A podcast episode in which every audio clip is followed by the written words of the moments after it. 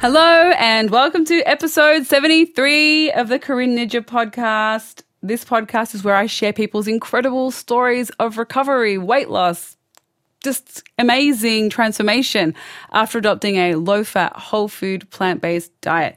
These people have overcome heart disease, type 2 diabetes, multiple sclerosis, Crohn's disease, ulcerative colitis, rheumatoid arthritis.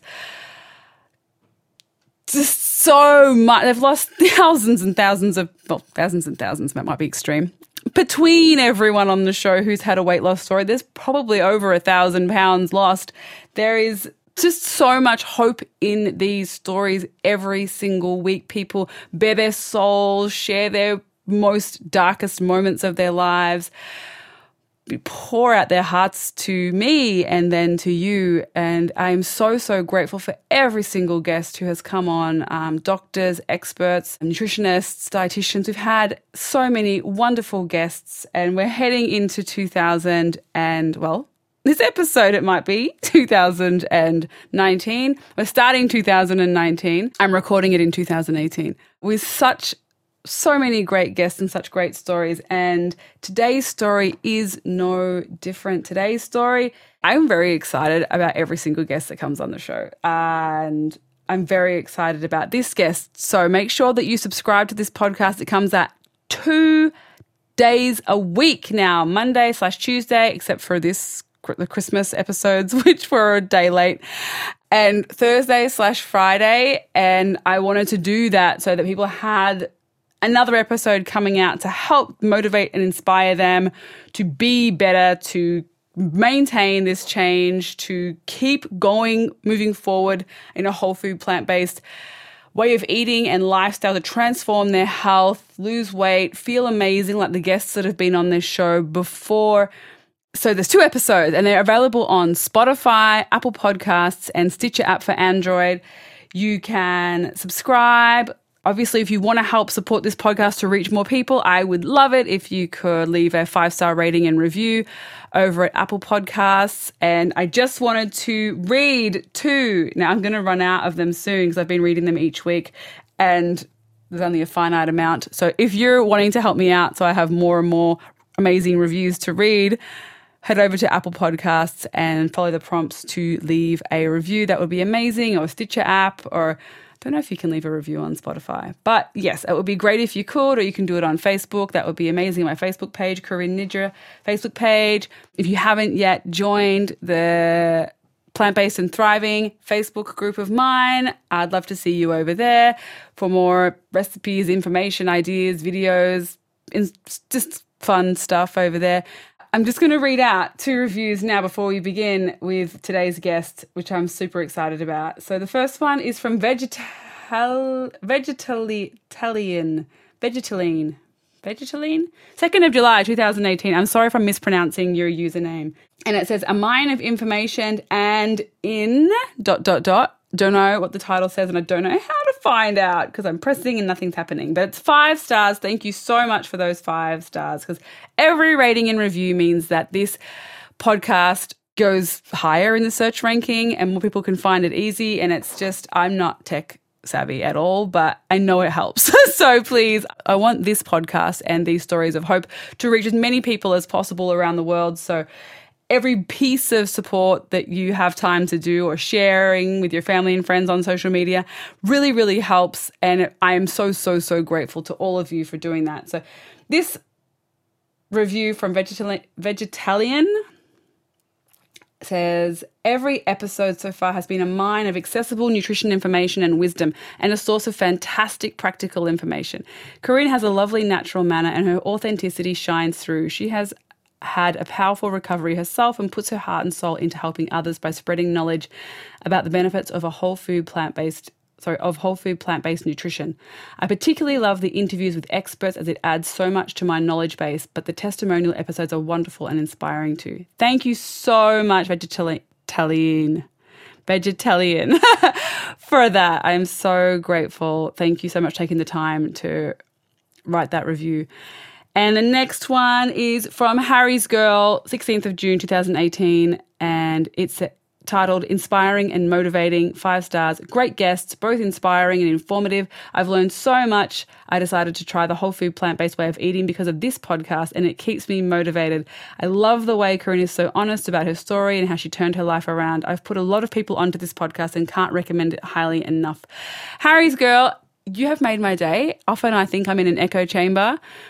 And I did read this at the time it came out, but reading it again has made my day again because you know you often think that people who are listening are already on the whole food plant-based journey that they already know this and they're just being re-inspired to stick to a whole food plant-based diet because of the episodes and the stories on this on this show. So hearing that this podcast is why you decided to go plant based is so, so exciting for me. So thank you. I'm very, very grateful that you mentioned that, that you made this review because knowing that it's helping non whole food plant based people to go whole food plant based is so, so awesome for me and makes my heart just explode with happiness. So thank you so much.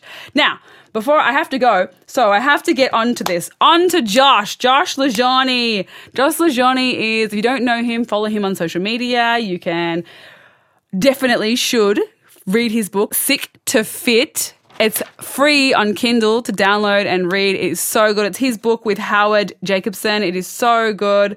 Definitely worth reading. Um, and also join their Sick to Fit Facebook group. And it's totally totally awesome Facebook group, so definitely worth joining. They're so inspiring, so motivating. And if you need coaching support, they have a great website which will be an app soon, and that is called wellstarthealth.com. So head to wellstarthealth.com to learn more, hear more from Josh, to get some help and support if you need it. Uh, it's well worth it. I think it will be fabulous, and it's looking to grow even more with you know more and more coaching support and more and more people to help you on your path to healing and feeling amazing. So definitely head to wellstarthealth.com, read Fit to Sick, join the Fit to Sick group, follow Josh LaJaunie on social media everywhere. Instagram is his place, so head there as well, but everywhere obviously else he's there. And I'm so excited to share Josh's story, or for him to share his story today, because I've been following him for a while and I've read his book, and well, I'm reading his book at the moment. And it's just so inspiring. And I think he's got so much great energy, is the word I'm looking for. His energy is just overflowing and and his passion for this way of eating and living and for fitness and health and the whole thing like he talks about in his tips at the end, you know, it, it isn't just about one piece, it's about so many different pieces, but it's also not about perfection. It's about measuring, you know, the wins and losses and hoping to get more wins on the board than than losses. And I think that when we focus on, as he says, majoring in the minors, so focusing on all the times we fail rather than focusing on all the times we win every day, every meal, you know, every moment we exercise, every moment we make a better choice for our health, rather than focusing on those times when we make a mistake, we muck up, we eat the wrong food, we don't exercise for a day, rather than focusing on them, focusing on all the many, many wins, because there are pretty much always, for most of us, more, especially on your health journey. So, I love hearing Josh's story. And this is a story about him going from being 420 pound you know, hunter, fisher, football, American football player, dr- big drinker, living in Louisiana, well, South Louisiana, you know, big, fit athlete, well, not big, fit, a bit overweight athlete, to this now ultra marathon, ultra running, incredibly fit, whole food plant based advocate, promoter, inspirer. You know, he's just so, so fabulous and giving of his time. And I was so grateful to have him on the show. Absolutely a pleasure to speak to him today and hear his story.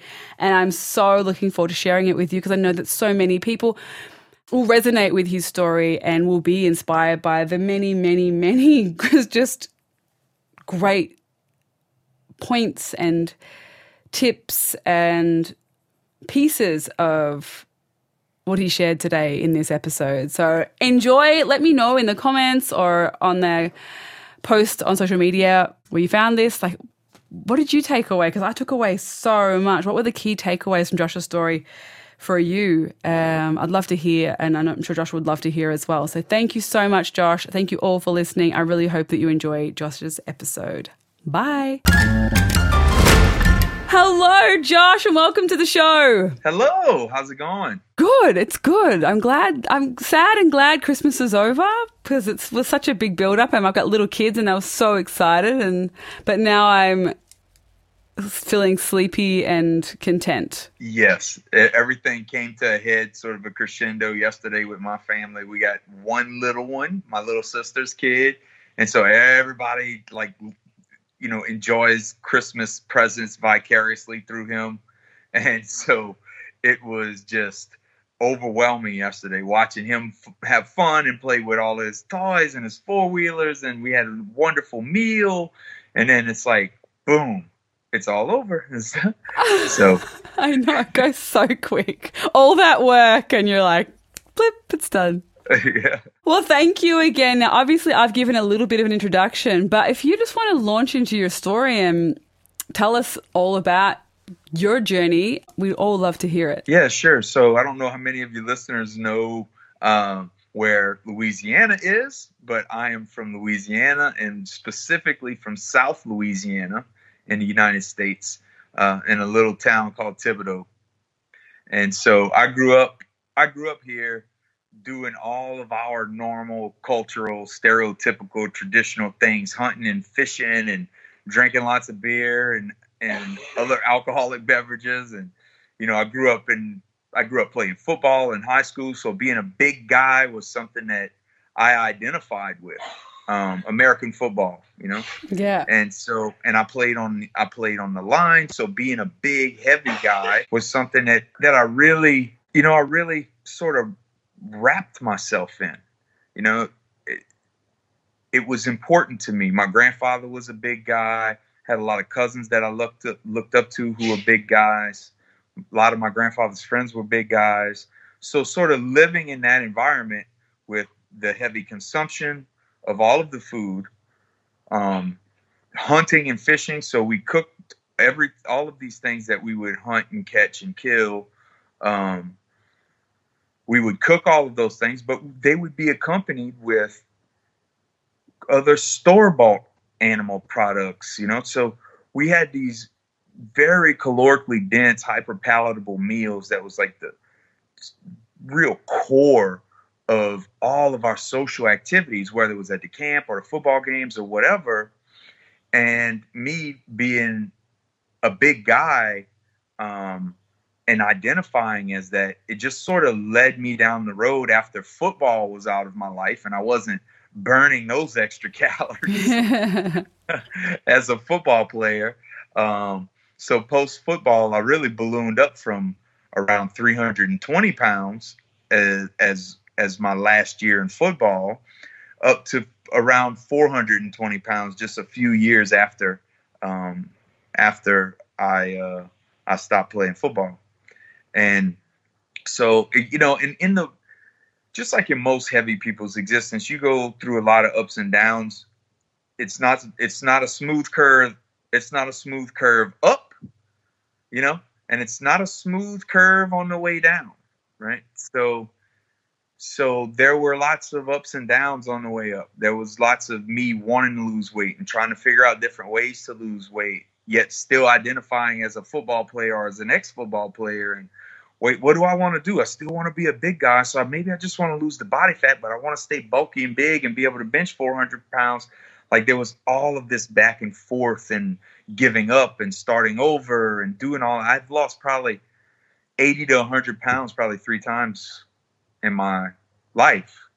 Um, but in 2010, something really magnificent happened. Not only had I gotten married, which I thought as a fat guy was never going to actually happen to me. Mm, congratulations. that was really powerful. In 2008, my girlfriend married me. And at the same time, I was about halfway through earning my degree as a non traditional student. Those two things coupled together really, I was starting to feel different about myself in the early in in the early you know, parts of 2010. I was starting to feel accomplished. I was starting to feel smart. I was starting to feel like I could, like I had wherewithal. Um, wrapping up, getting close to finishing my degree. I had a beautiful woman who decided to spend the rest of her life with me. So I must be there must be something good about me, you know.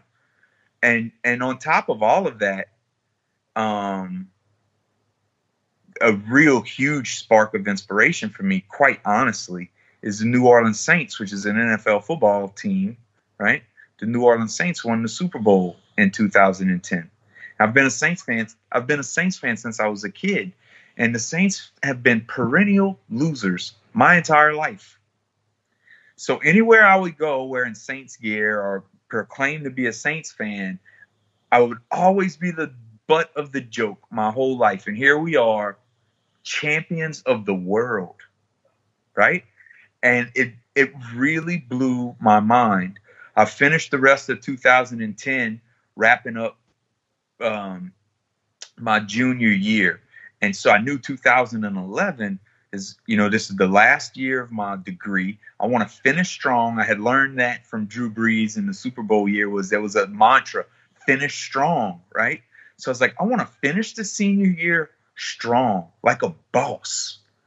And and part of it was I was kind of embarrassed to wear a suit to school and do these business presentations that I knew I was going to have to do. So early 2011, I started going to the gym to try to lose some weight.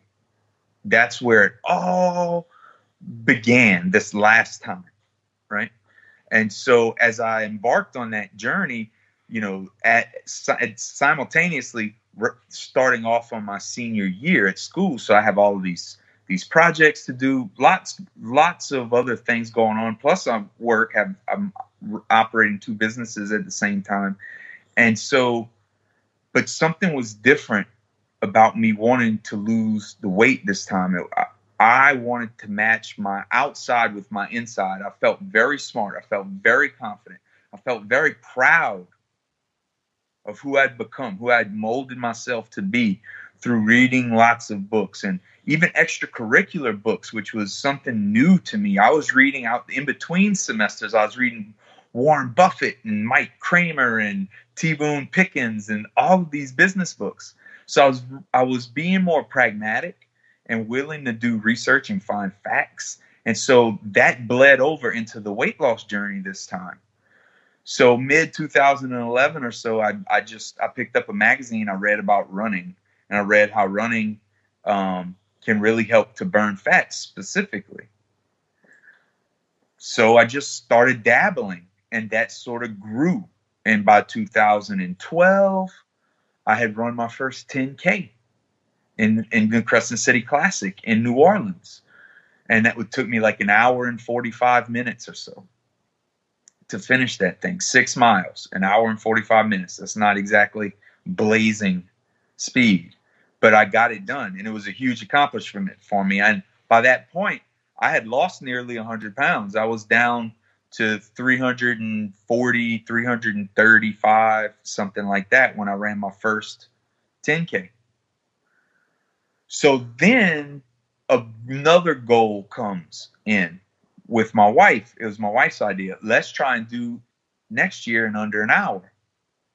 So that's was the goal. So we spent the entire year, you know, working towards that goal of getting under an hour. And and I didn't realize it at the time, but you know, food has food was eventually going to play a big role in that. But in that year, I was doing the food so bad, so wrong. I was thinking that I was I was training so hard I was running so much that I could literally eat anything I wanted. And so that's really how I behaved between 2012 and 2013. Um, still wound up being able to get that that Crescent City Classic done in under an hour in that 2013 year. However, what the real big thing that happened was I picked up a book called Born to Run in that period, right before that race, and and read about Scott Jurek. And so that was my real my first introduction to a plant-based diet. Um, and it was just never really dawned on me that I would eventually adopt that diet myself.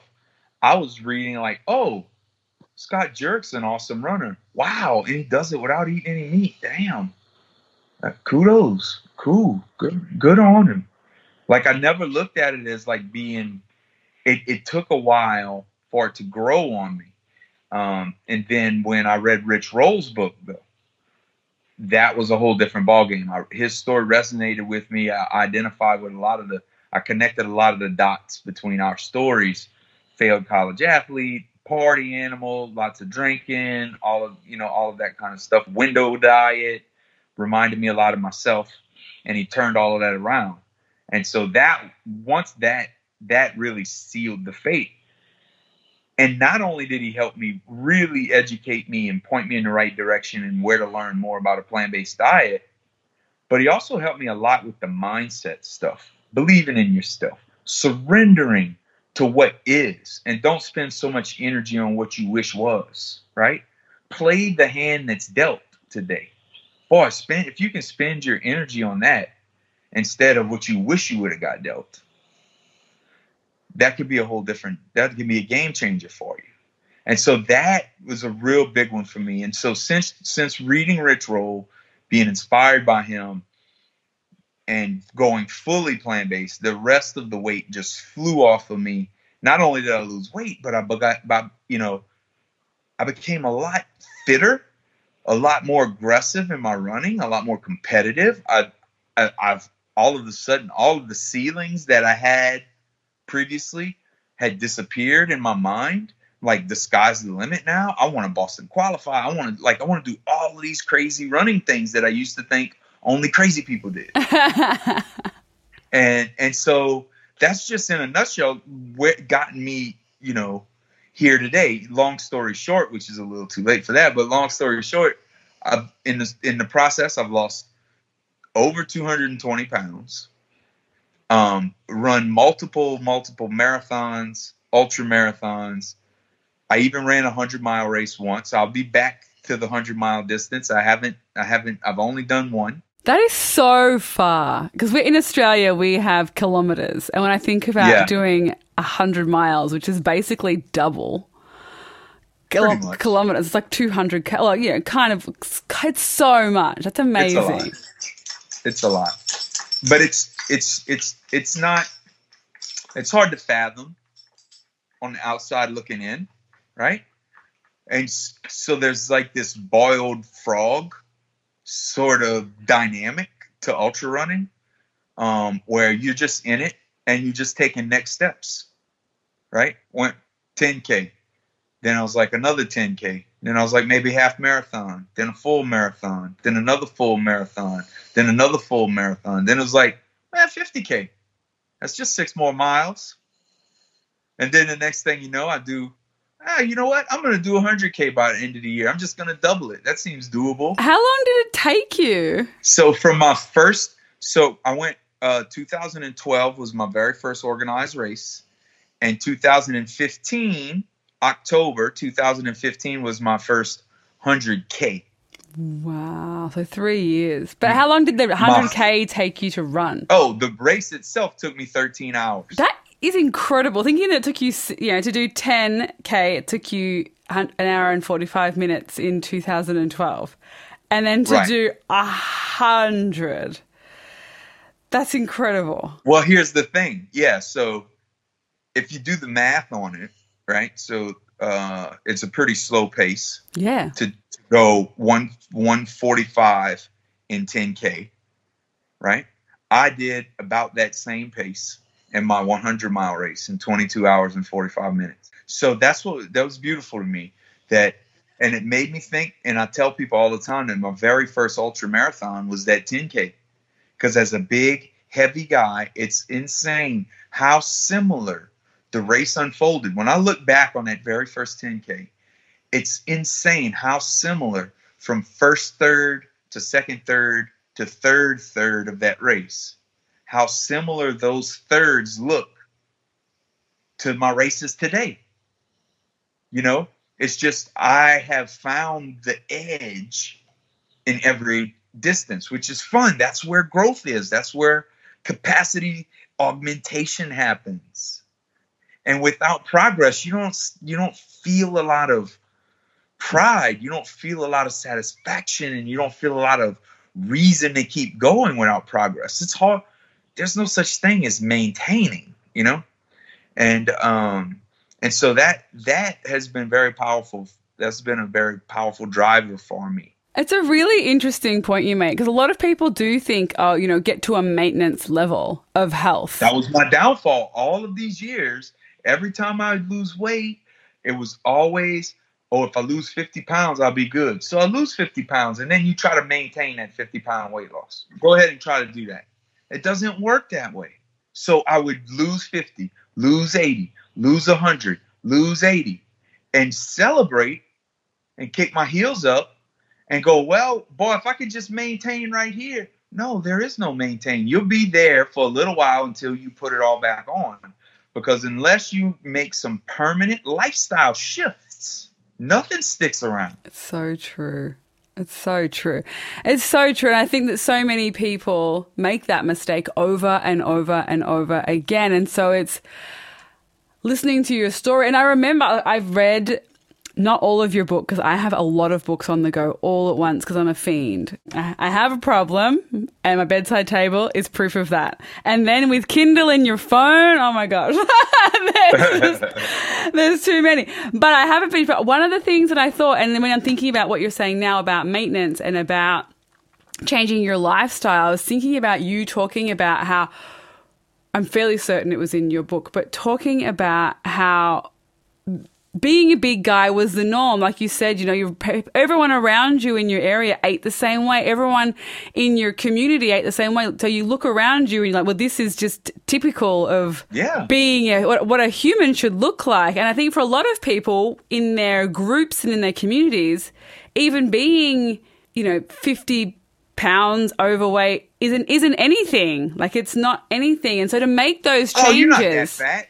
oh, you're not that fat. Look at me right? Like that's that's the dynamic, and it's so skewed. It's so everyone's reality and norms are so freaking skewed. Even the people who are moderately overweight are grossly overweight in reality. But when we talk about uh, when we talk about compared to our authentic biology as a as just a natural normal human being.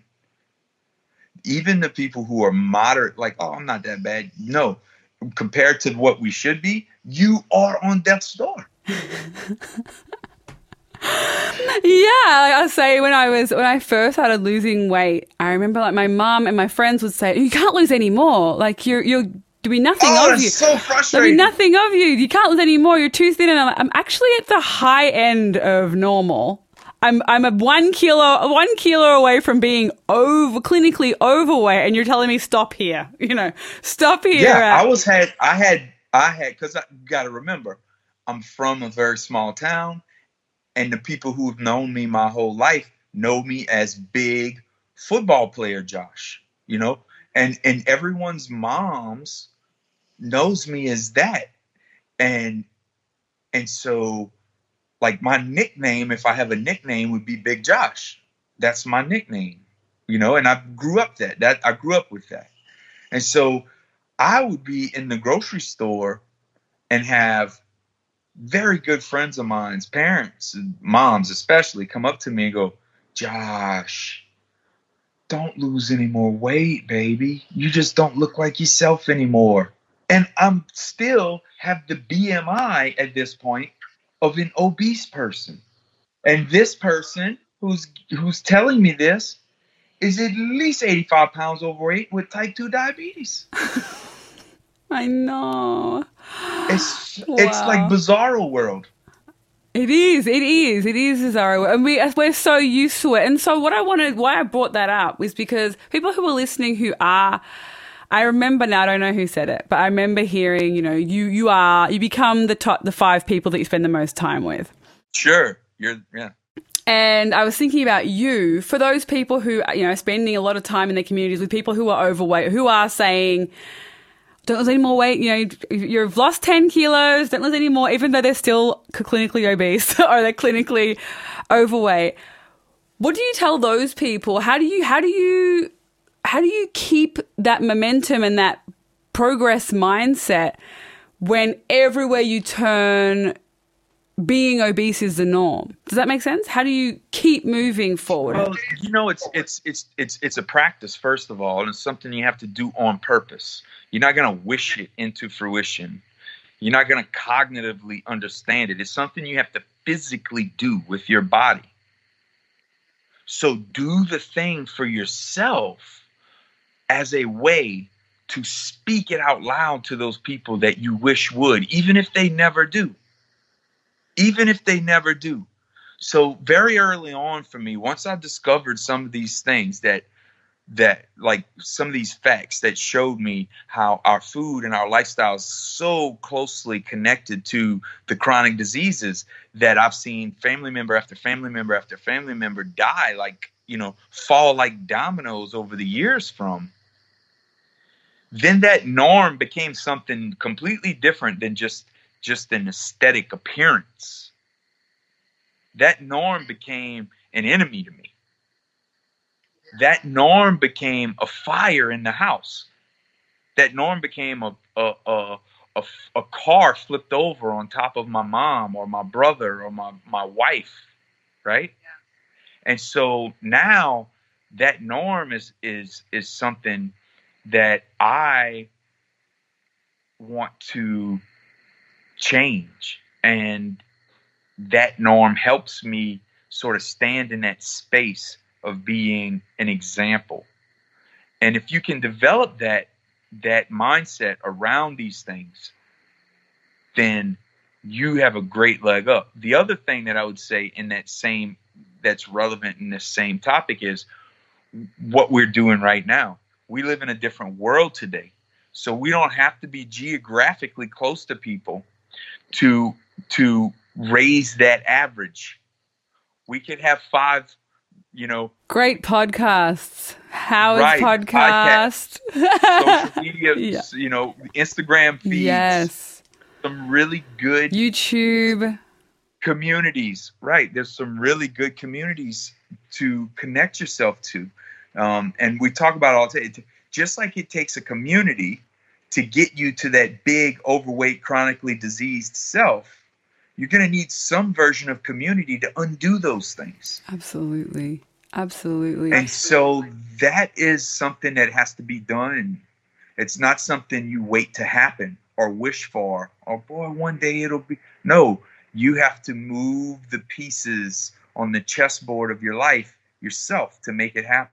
Exactly. And I think that that is something that most people it's easy to become apathetic with with with putting yourself out of your comfort zone, especially when you already have low self-esteem, you know, I've been obese and all my life until very very recently and and it is some a place when you're you're already low, you're tired, you're exhausted, you're in pain, you're constipated, everything's awful, you know.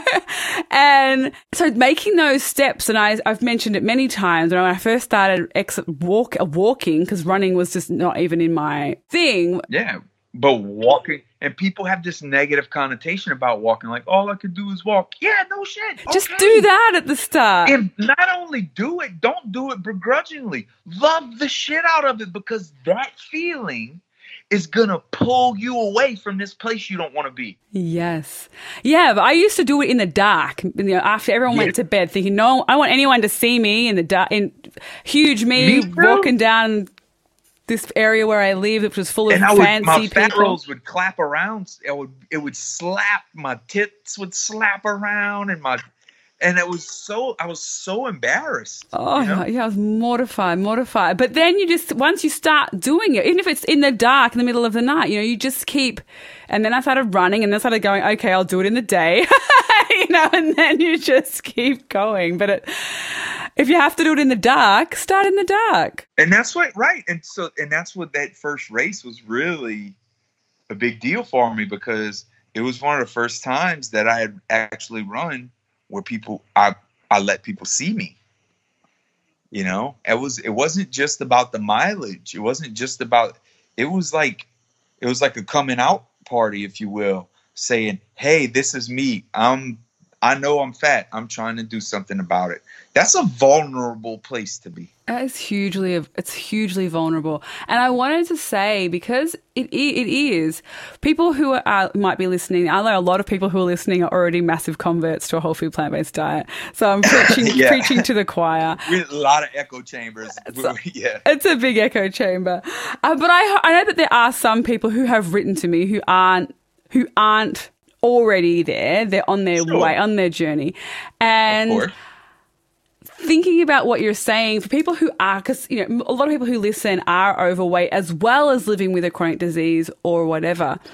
Mm-hmm. How do you, what do you tell yourself on those days where you're, where you went, not now, but then in the early days when you were like, I can't be bothered today. It's too hard. I feel too tired. Um, it's Christmas, everyone's eating this way. You know, I'm just going to go back. Yeah, quite frankly, I failed often. Mm. I failed often, but I won more than I failed. So here's the trick when you got a lot of weight to lose, when you're in the very early stages, it's a very forgiving process because the weight wants to come off. You want your body does not want all of that on you. So what we can what we wind up doing i find is we wind up doing this thing like that a buddy of mine calls majoring in the minors. You know we look at all of these little hangups instead of understanding and stepping away and looking at our life big picture and say am i winning more than i'm losing?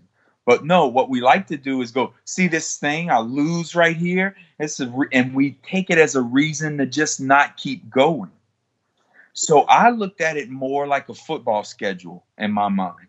I want more W's than L's, right? And so you're going to take some L's along the way, baby. It's going to happen.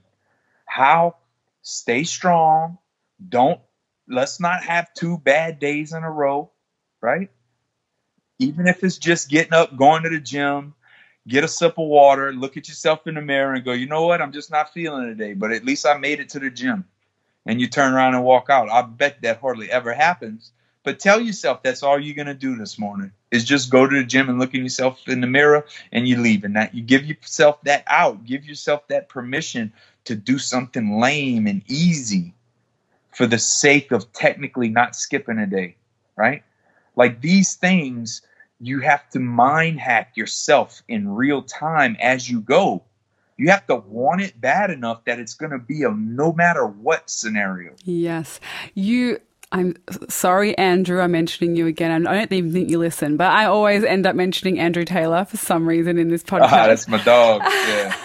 and I was just thinking he he said, you know, if you want that just crappy food that you want to eat, let's say a cheeseburger, and you want it, just tell yourself you can absolutely have it, but you have to wait until tomorrow to eat it. You know? That's a beautiful, beautiful piece of advice. And you never want it tomorrow, but you never say you can't have it. You'll have it tomorrow, and most of the time you just don't want it. And if you do want it, okay, and eat that it. works. Yeah, that works. And I submit that it would work just as well if you said, if you made made a 10 minute timeout. Exactly. Or a 30 minute. So I'm going to have this, but I'm going to sit here on purpose and I'm going to wait five minutes before I eat it. Because there's something powerful just to not give in to that mode. You know? You know the mode. I know it. I know like it so well. Pig at a trough. yeah. You're making sounds. You're like, I remember when I was fat in eating like McDonald's, and if I would be say I, my thing was chicken nuggets, right? I would go to McDonald's and get get. Back then they had twenty piece chicken nuggets. I would get two 20 piece chicken nuggets and a whole bunch of sweet and sour sauce, and I'm just pounding these things. And about halfway through, you realize I'm listening to all of the moist mushy sounds and the breathing through the mouth of food. Like I'm it this is it was embarrassing, right? Yeah, yeah, yeah. And we get caught up in that. So just to be able to go time out, I'm going to let myself have that, but I'm going to give me a five minute buffer of consciousness right here. Give myself five minutes to think about it. I ha- I'm already giving myself permission to screw up and do it if I want, but let's just pause. And Maul, you'd be surprised what a beautiful habit that is to develop and get started and plant the seed for, you know? Yeah. I, I, I, I like, uh, yeah, as I said, I loved what you just said about the exercise, but I think, you know, with food, it, they're, they're both great, like you say, hacks. Mm-hmm. Like it's hacking your, you know, it's, it's a hack that keeps you, it keeps you going because it feels like, it feels like you're cheating. you know, it feels like you're. Well, life is a hack. That's all we live every day. To, we are just death, hacking death every single day in one way or the other. So, we have to be innovative on the fly in real time every day every moment every decision and that's not daunting that is hilariously awesome and fun and it, it's a life of curiosity. It's a life of life of being inquisitive and creative. That that's exhilarating. That sounds like something i want to sign up to until the day i die. Sign up for until the day i die you know? Um, so it's about that perpetual, constant innovation, right? And that's where that, and, and if I have a no matter what mentality about this thing, it doesn't matter that I'm at a party and all I have is fried food and donuts and there's not a grocery store for 30 miles around. Like it doesn't matter. Because guess what? Maybe it means that I have to fast for the next 12 hours while staring at donuts and fried chicken wow, that's going to be a hell of a workout. And that'll be something that I'll be able to put away in my bank of what I know is possible in my sort of repertoire of difficult scenarios, being able to handle these things. It's just like a workout. It's just like doing a race.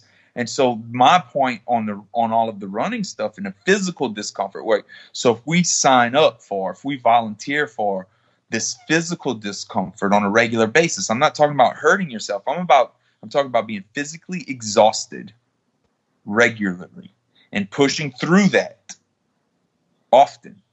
Then when we become exhausted decision wise with food, I really feel like we tap into that physical part of our bodies that that that can endure those physical physically tough sensations, right? Now, our food choices and our strength, our resiliency in food choices has been augmented by our physicality. That's what I've experienced in my life. I want people to understand that it's very important to not just eat well, but to move like a human being. I'm not talking about being an ultra marathoner, but I'm talking about moving with purpose, on purpose, and with consistency, you know? Not for exercise, but because it's how humans exist. And without plugging in that very needed piece, we're going to be playing with some version of an inauthentic manifestation of what a human should be. That's that's how I live. I think that is such. I'm really glad to hear you say that because I think it is. I think exercise for a lot of people is this well, it's hard. Some some people think that diet is this side thing. Like you said, just if I smash exercise, I eat whatever I want. So there's kind of two. There's kind of two camps: smash exercise, eat whatever you want, or f- eat Atkins and don't exercise at all and just starve yourself. It there's kind of seems to be two two groups of of thinking when it comes to weight loss and and fitness and health. And you know what sells me?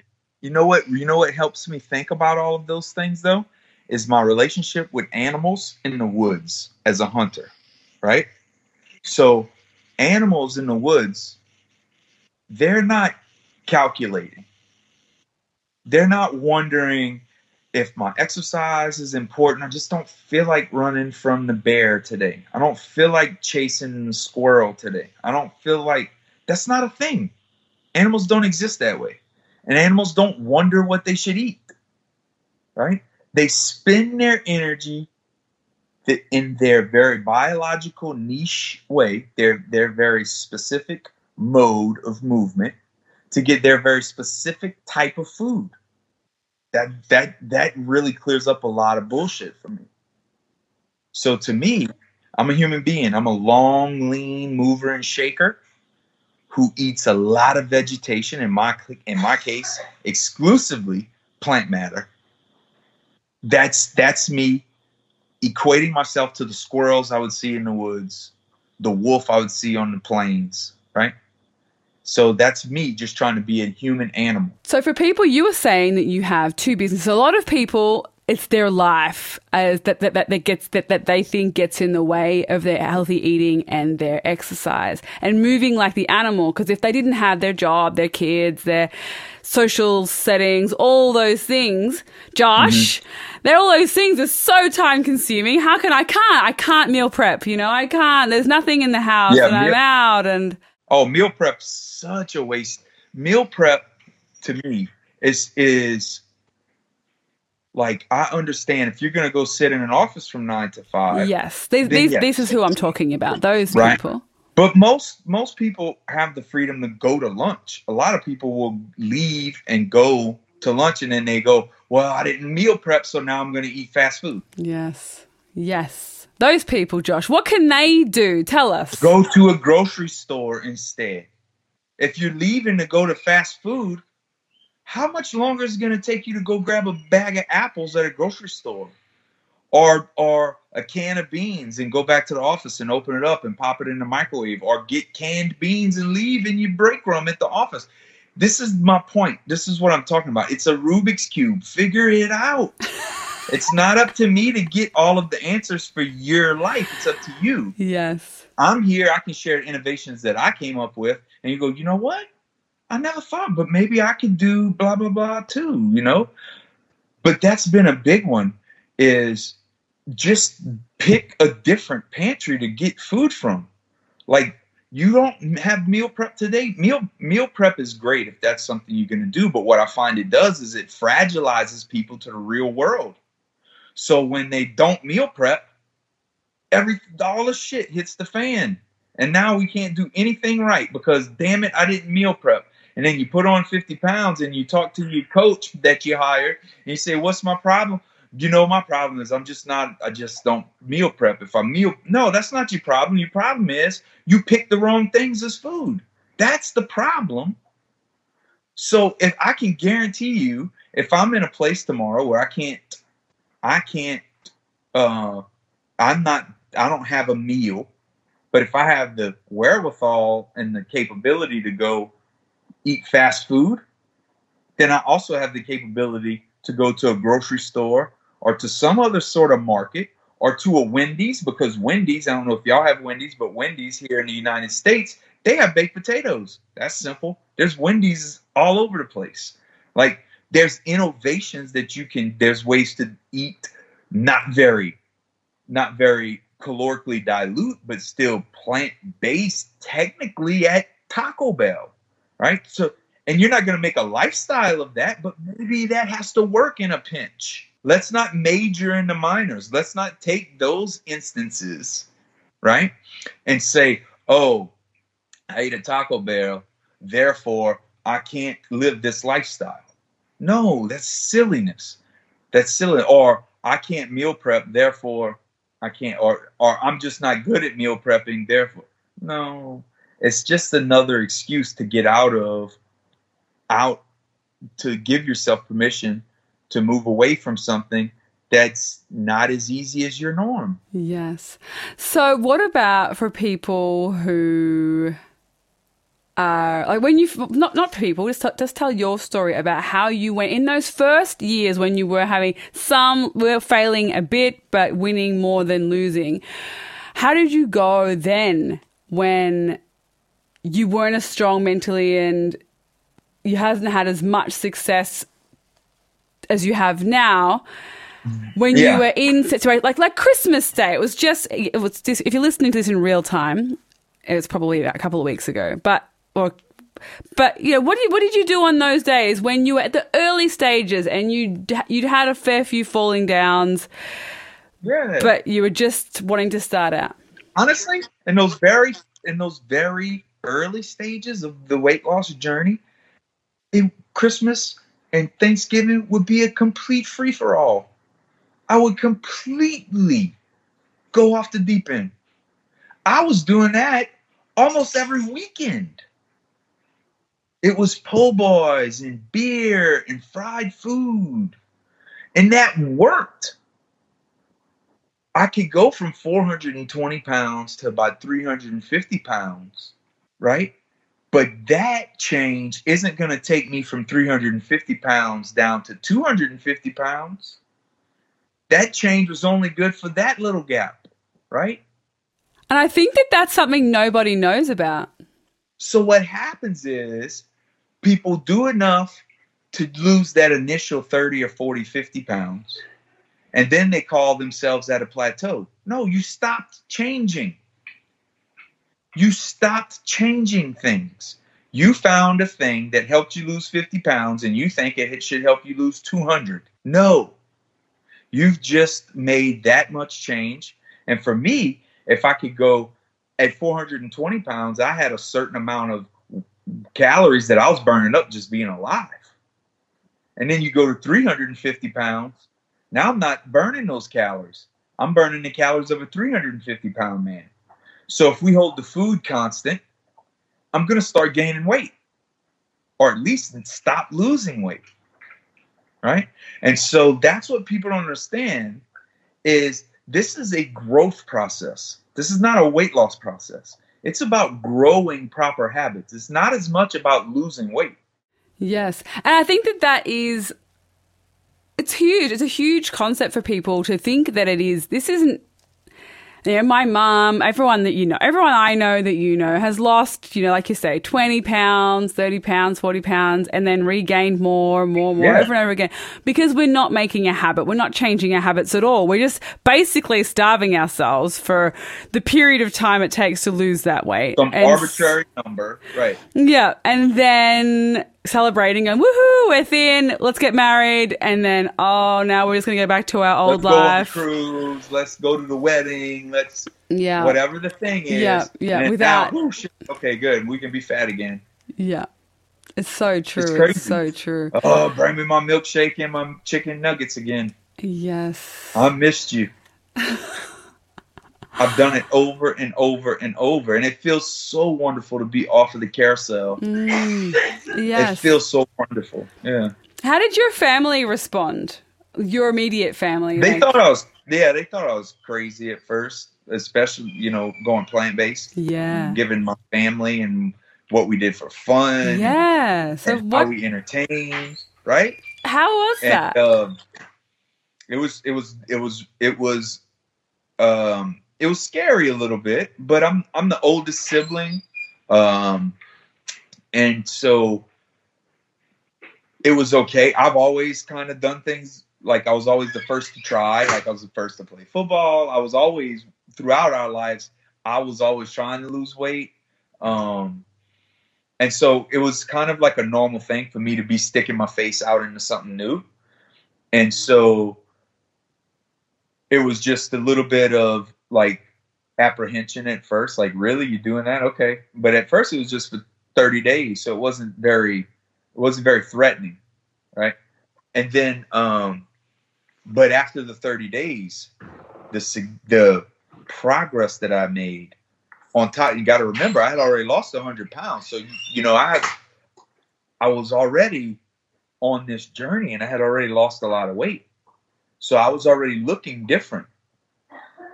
But just in that 30 days or so after going plant based, my goodness, I experienced weight loss that I had never, like I'd never experienced before. And that was eye opening to my brother and my mom and everyone else. And after a few months, the results, I mean, just kept coming and kept coming. I started to look like a different person. And then you know, slowly but surely, my mom steps in, and then she starts feeding my grandfather this way. My brother stepped in; he starts eating this way, and um, you know, lo and behold, my immediate family eventually, mom, brother, sister, in-laws, my brother-in-law, um, my wife, my mother-in-law, like as a family, we've lost in the neighborhood of a thousand pounds. Wow. And we're all plant based. Our Christmases. Um, a thousand Yeah, pounds for your whole for your whole family. The family, yes. That's incredible. The family, like as a whole, we've lost a thousand pounds, and now, you know, our our uh, our Thanksgivings and Christmases and birthday parties and any family gathering that we have, um, we have a, a three year old. I got a three year old little uh, nephew. He's been plant based since his inception. Yeah, that's awesome. You know, except for except for his except for his unweaned phase as a mammal, yeah, yeah, yeah. right? I don't And count so- that. I still count that as Yeah, plant based. Thank you. Like, and, and so it's just really cool. And not only has my family lost lost weight from it, but they too have sort of taken a mantle. My mom's work. My mom and my brother um, have put together a cookbook. They're working on a cookbook and, to answer a bunch of like, well, how do you make gumbo? How do you make jambalaya? You know, how do you do Thanksgiving without meat? How do you? And so my mom's put put together a whole bunch of recipes. And so not only have they lost weight with it, it's not something they're begrudgingly doing to keep weight off. Every one of us, to the man, is really in love with what plants have done for our lives individually and are all sort of like um you know proselytizing out in the world or you know about about plant-based living and about how to sidestep chronic disease and what the data it really is. Did you know that milk really doesn't do a body good? You know? And so we're all my mom start has started a pod so that meets once a month. And so we've really sort of like not only continued to eat this way for weight loss but we've really taken it on as a lifestyle and as as um you know we really consider ourselves sort of carriers of a message for people we love dearly people we love dearly who we know are being misinformed regularly I think that that is so wonderful, and it makes me yourself and. Oh my gosh, my brain has Gabriel Miller. He was on the show, and you know his whole family are whole food plant based now, and he's you know just joyfully spreading the message with anyone that he can, and and it is so contagious. And for myself, I love hearing about that because my family aren't yet on their on their way. but my brother went vegan, and vegan and whole food plant based are, are, are very different. Even though I am vegan as well as whole food plant based, isn't that a tough Is it- it's so tough because oh, it's shit? so tough. So my brother, he's Christmas. He still wants to bring all this vegan oil, pastry, chips, donuts, biscuits. I'm just like, you're killing all of us with this fake meats, loaves. I'm just like, baby. It's like you're trying to figure out how to get chronically diseased, but be vegan. Yes, that's what I said. I wrote to him. I said, I don't want to feel like I'm not grateful for what you did for Christmas, but dad's got cancer. It's a lot of bad, bad, bad vegan food, which is just bad food. Like be- vegan food, meat food, bad food's bad food. What's wrong? It's vegan? I'm like, yeah, you're not paying attention really to what I eat, man. I Like that's not really. I make it. I try to be so clear. I know. I know. So he hasn't listened to my podcast. He said, I don't listen to it because it's your work. And I, I was thinking, so I gave him the starch solution for Christmas. And I said, can you just read it so you can be on the same page as me? yeah. Be careful, buddy. Like it's great to go vegan as a transition. yeah. and but don't stop there. Just like with the 420 pound person getting down to 350 pounds and thinking that that change in diet is going to get them to 200 pounds. Switching from sad diet, sad to vegan isn't going to get you where the whole food plant based people are, right? Like that's it's a transition. It's great to understand that animal products are bad for you But it's just as important to understand that oil and processed food and sugar and all that other bullshit is bad for you too. And we need to move past that and and and really let's focus on food that looks like what it is, that looks like potatoes, that looks like cauliflower, that looks like broccoli and beans and grains, rice and millet and you know, let's go with that for most of what we eat. And when it comes to Thanksgiving or something, then yeah, maybe there's an anomalous occurrence with a meal here or there. Um, but generally speaking, Oreos ain't gonna cut it, player. You gotta do better than that. Absolutely, absolutely. So I think it is. It's good to make that distinction about what is vegan, what is whole food plant based, and you can be whole food plant based without being vegan, and you can be vegan without being whole food plant based. I just happen to be both. yes, me too. That's beautiful. That's exactly what I say all the time. So, Josh, I don't want to keep you for too long because I know that you've got nighttime over there and it's middle of the day here. But I just wanted to have two more things for you is talk about your book and the work that you're doing is the next question and where people can follow you and find you on social media because your yeah. enthusiasm is infectious. And so if you want to have a another member of your community to follow josh is a great person to follow because he's the living breathing message that you're after of what you want to be like. So definitely worth adding him into your community. That that's that's lovely. Um, that you said that. That feels really good. I'm I'm flattered, uh, and it's funny because that's exactly what how I got to where I am with the book and the partners that I have currently. Is um, you know who Dr. Uh, Garth Davis is? Yeah, I do, but people who are listening may not. so he's a bariatric surgeon. Check him out. Yeah, he was in Houston, Texas. He's wonderful. Google him. If you don't know who Garth Davis is and you're plant based, you're slipping. You know, you should know who Garth Davis it's, is, right? So it's true. So I was at Health Fest in in 2016 in Marshall, Texas. Yeah, I was at Health Fest in 2016. Garth Davis was there, and we were in a line to get coffee, and we just started having a conversation, just like me and you are having right now. And Garth, before we got our coffee, he stops and he looks at me. He's like, "You should write a book." I was like, I was like, okay. He's like, I'm gonna put you in touch with some people. And so, next thing you know, Howard Jacobson is reaching out to me because he had co-authored Proteinaholic with Garth Davis. So Howard Jacobson reaches out to me on Facebook and befriends me, and we start messaging back and forth and we start talking and I and I was like, you know, I have a whole bunch written already, you know. And he started giving me like homework assignments for each chapter. Like, here's a chapter should be about such and such. And so I would just write everything I could think of about that. Just vomit it out. And he would like, this is great.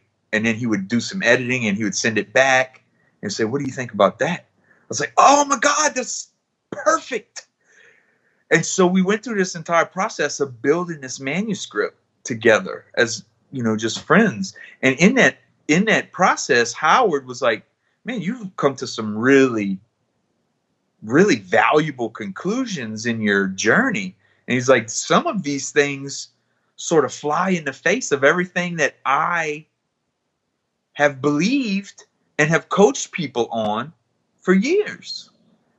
And so he's like, I really feel like there's an entirely different coaching protocol to be had from what you've learned. And so he and I started, and this is all Howard's doing, like, right? I, I don't, I don't have the wherewithal to do it, but Howard started putting, to, he put together a slideshow, a present, uh, uh, like a basic curriculum that we could teach people that he learned from helping me explain and articulate what I had been through. And that's where the very first thing, that's where um, our big change program came from. It was that was the initial thing. We called it the big change program. A friend of mine, um, Jason Cohen, is doing a documentary called Big Change the Film. And I'm gonna be I'm gonna be in that And so we did a lot of filming, and it was close to around that time when we kind of kicked all of this off. And I was like, and I really love the phrasing "big change" because that's all it is. It, it, you know, it's just about making you know, a big change. And the irony is, it really comes from a constellation or a cascade or however you want to phrase it of microscopic changes, tiny little things that we do permanently, differently. And that creates this big change. And so, so we've developed, we've moved on from using that nomenclature since we've we've we've taken on other partners and we've become wellstarthealth.com now Wellstarthealth.com, got it? Right. Wellstarthealth.com. We in this coaching thing, um, one of Howard's guests was uh, a person named Olivia who had this who had this uh, digital startup in Silicon Valley called WellStart Health, and they had all of the technological components to a wonderful online platform with no real sort of soul yet of like a curriculum and actual coaches to actually take in cohorts and help guide them through a process.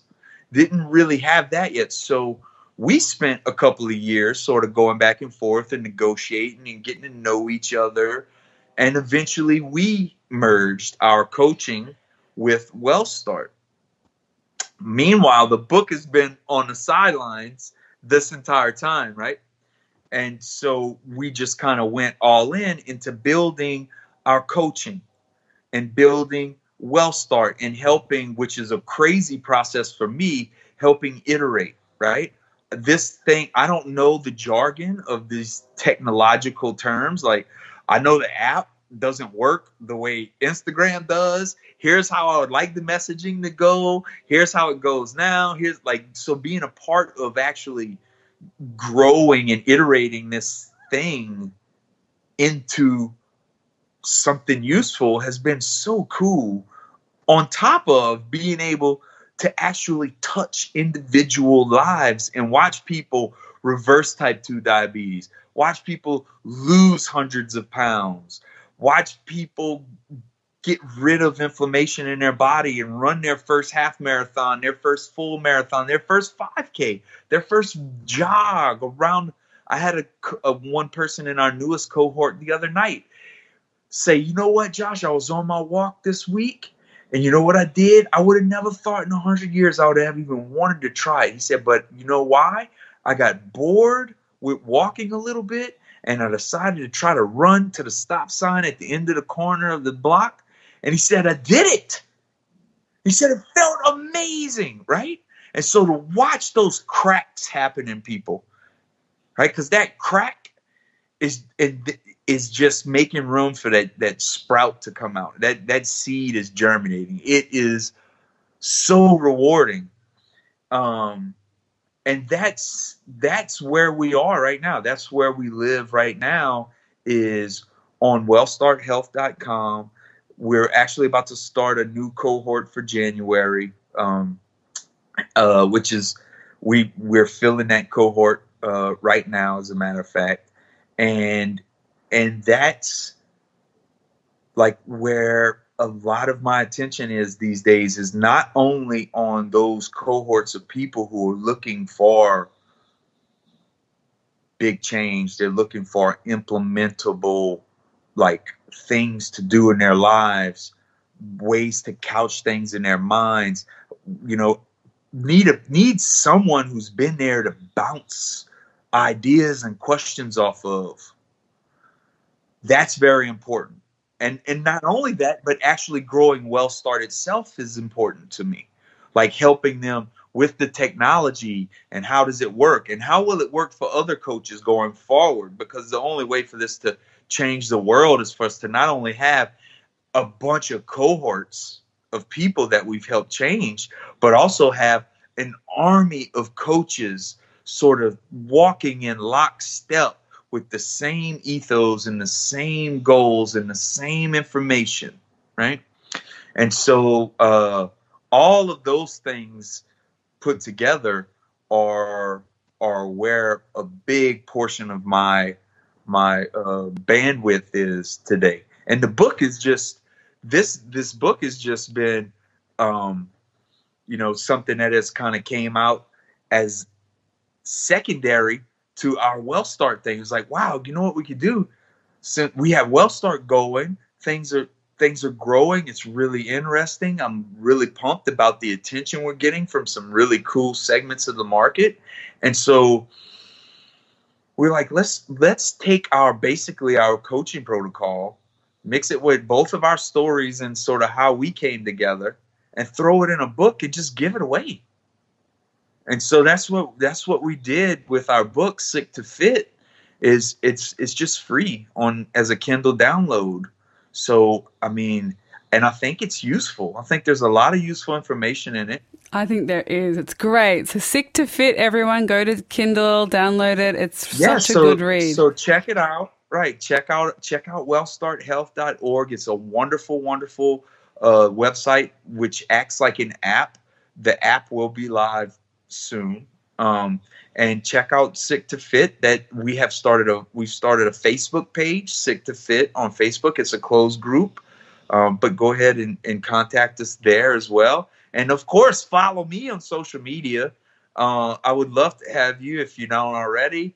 Uh, come and follow me on Instagram. That is my jam. I love it. I'm probably shared too much on Instagram, but it's kind of funny. It's like it's like a second little family for me, and uh, it's been just as much as plants and running have been a big part of my overall weight loss journey and my ability to permanently change my lifestyle, social media has been just as big a component by being able to provide that other thing that we were talking about earlier community. I know I have people that, and I know these people in real life now. A lot of these people, the Tim Kaufmans of the world, the Anthony Masiellos of the world, you know, Denise Norris and and and um and uh, Lita Besson and all of these people that are going to be in Big Change the Film, Jason Cohen's thing. Now I I know all of these wonderful human beings. Rich Roll is my friend, and we text personal personally all the time. I know Howard Jacobson. He's one of my very best friends in the world. Like all of these people, Garth Davis, all of these people that used to just be connections on the internet are now part and parcel to like the fulfillment of my life. I know them. They are 3D to me now. They are my people now. And so just as much as, you know, the food and the movement component has played a role, social media has been a big part of my life. Um, and so there's a special connection with Instagram for that very reason, is because I feel very connected to strangers because strangers have really helped me through this process in a way that not to put anybody down where I'm from, but in a way that the people who are closest to me weren't able to yes. support me. Yes, and I I, I, I have the same, and I think that lots of people in this movement, in this way of life, it isn't like uh, we love our family still, and we love our friends still, and our, commu- and our sure. community still.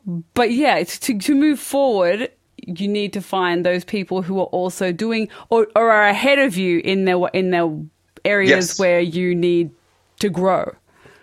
You need people ahead of you and you need people behind you because it helps a hell of a lot to know that people are looking up to you.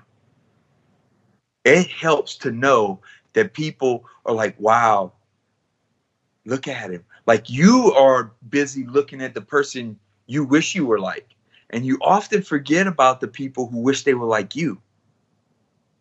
And so to be able to have that dynamic of not only people that you want to chase and you want to aspire to be like, but to also know that you're setting an example for people that are just getting started behind you and you have a fiduciary obligation to them to be on message, to be on point, to be a wonderful example.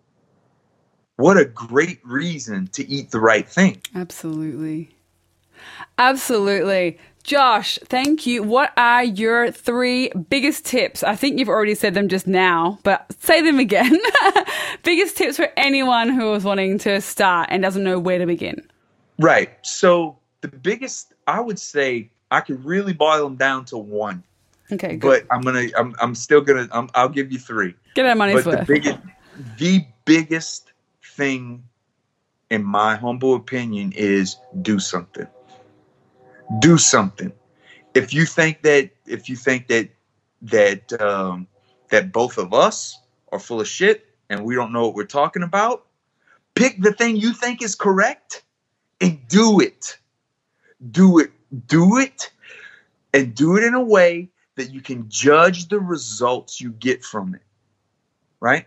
Do it in a way that you know the results you got from it are really what this is going to manifest. And are these results what I want? Are these results, do they really jive with what I say I want out of my life? So do the thing and get a result so you can base your future actions off of primary research on yourself as your own guinea pig. So do. But Do. the other thing, Got it. yeah. So the three things we like to talk about is menu, mindset, and movement, right? Those are the three legs of the stool. Of course, you can get some traction with any one of those three. But when we talk about permanent, sustainable lifestyle change, we need all three of those. We need the right menu, we need the movement, and we're not talking not talking about becoming an ultra marathoner, but I am talking about human specific movement, which is bipedalism. So that really removes a lot of obstacles. We don't need to sign up for a gym. We don't need to do anything but get our ass up and go walk around the block or go run a mile or whatever our current capacity is. Do that and massage the edges of it. Try to constantly augment that capacity. We want to get comfortable. We want to get uncomfortable from time to time and try to grow our current capacity, right? Not just wallow in it and maintain it and go, okay. So we want, we know what the right menu is. We want the movement and we need the right mindset, which is just how we think about these things, right? So, where should people start with mindset? Because I think that when people say mindset, and people who are listening might be like, "Well, great, great." R- right. That's beautiful. That's where do I question. start? where I would start with where start with exactly where you are. Take an accounting of where you are today and be brutally honest and don't lie to yourself and accept that reality. Not only accept that reality, but embrace it because your current self is going to be how you get to your future self. We can't start where we wish we were. We have to start exactly where we are. And we have to take on this mindset as a growth mindset. We want to grow things. We're not trying to we're not trying to construct things. We're not trying to make them happen really quickly with some very specific inputs and out calculatable outputs. No it's more like trying to grow a tree. We're letting nature do her thing. We're just providing some water we're providing some we're providing the basic elements. And so if we want big change in our lives, then we grow that like a tree.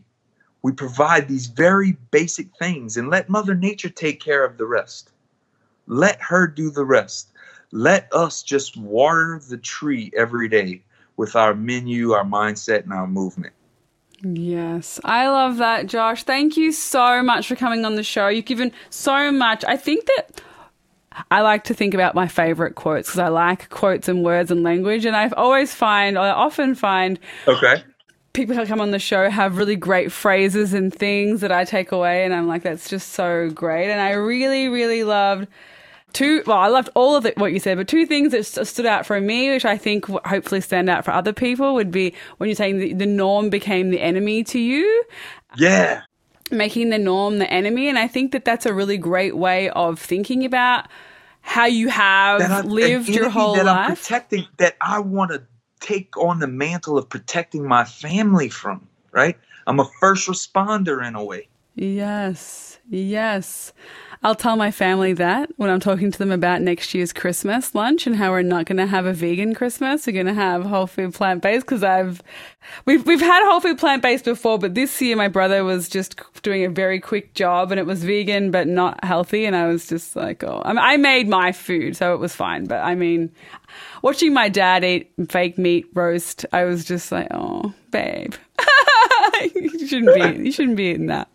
Uh, and the other thing I really love was when you said that talking about the little tiny pieces of change, and I think that everyone listening has had those moments where you've cracked a little bit, you've had like a little bit of change, and rather than thinking as a, as only a tiny piece of change, like you know you've eaten whole food plant based for a month, it seems like not much, and now you're having a party on the weekend, rather than thinking about how small the change you've made is, and so you may as well just go back to the way you were. Seeing that crack is just making room for the seed to come out. I love when you said that. Like it, it isn't just a crack; it's making space for a, a whole monumental oak tree of change Yes. to to come from you, and that is just so beautiful and important to acknowledge and to celebrate the cracks in us on our journey. Yes.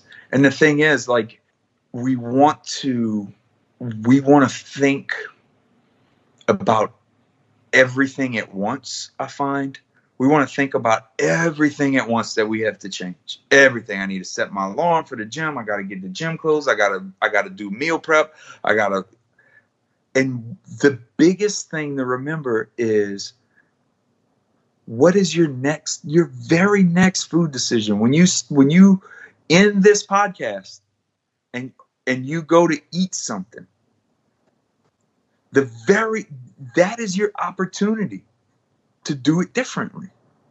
It's really that simple. The more complicated we make it the more we prolong our success. The simpler you get like there's a certain dignity in simplicity right i got that from dr esselstyn in a talk i heard him say once. I heard him i heard him speaking at in north carolina once. And he said that there's a because people are asking all these complicated questions about the food and all that. And he's like eat a freaking potato. He didn't say that. He didn't say it like I that. know, I know He he said- wouldn't have said it. he said he said you know eat you know eat, eat. There's a certain dignity in simplicity. And so rather than thinking of this multifaceted plan that i'm going to execute think about your next food decision. And is it trash or is it good? And can it be better? And how can it be better? Should you go to a different place or it can it be changed in that place? Is it the restaurant you go to? Can you just get something different on the menu or do you need to change venues altogether? Like start there that's what we have to do that's and that's that's the secret i think is it's always are you going to win or lose your next decision and stack up those w's I love it. Thank you, thank you, thank you, thank you. Stack up those W's, everyone. That's a great way to end this show. Thank you so much. Everyone go out and Thanks for having me. download Sick to Fit and definitely join the Sick to Fit f- closed Facebook group yes and and check out the Healthy Start oh no well start Well Start Health. Sorry, I got confused. Dot com. Wellstarthealth.com. Thank you so much. Wellstarthealth.com. Sick to Fit. The book and the Facebook group, and follow Josh LaJaunie on Instagram for all of his amazing posts, inspiring so posts. Thank you. Thank you, thank you, thank you so much, Josh, for coming on the show. Thank you all for listening. Don't forget to read Sick to Fit over on Kindle. It's free. It's great. It's well worth it for free. It's even better than well worth it. It's amazing. Um, join the Sick to Fit Facebook group and check out wellstarthealth.com to be inspired, to help get, get your, to get yourself some support on your own health journey and just to, to transform your life. Thank you so much again, Josh. And make sure to subscribe and share and tag your family and friends on social media. All of your support really, really helps this podcast to reach more people. As I say every week, I'm just very committed to getting these messages of hope and transformation out there to everyone. So thank you all. See you all next episode. Bye.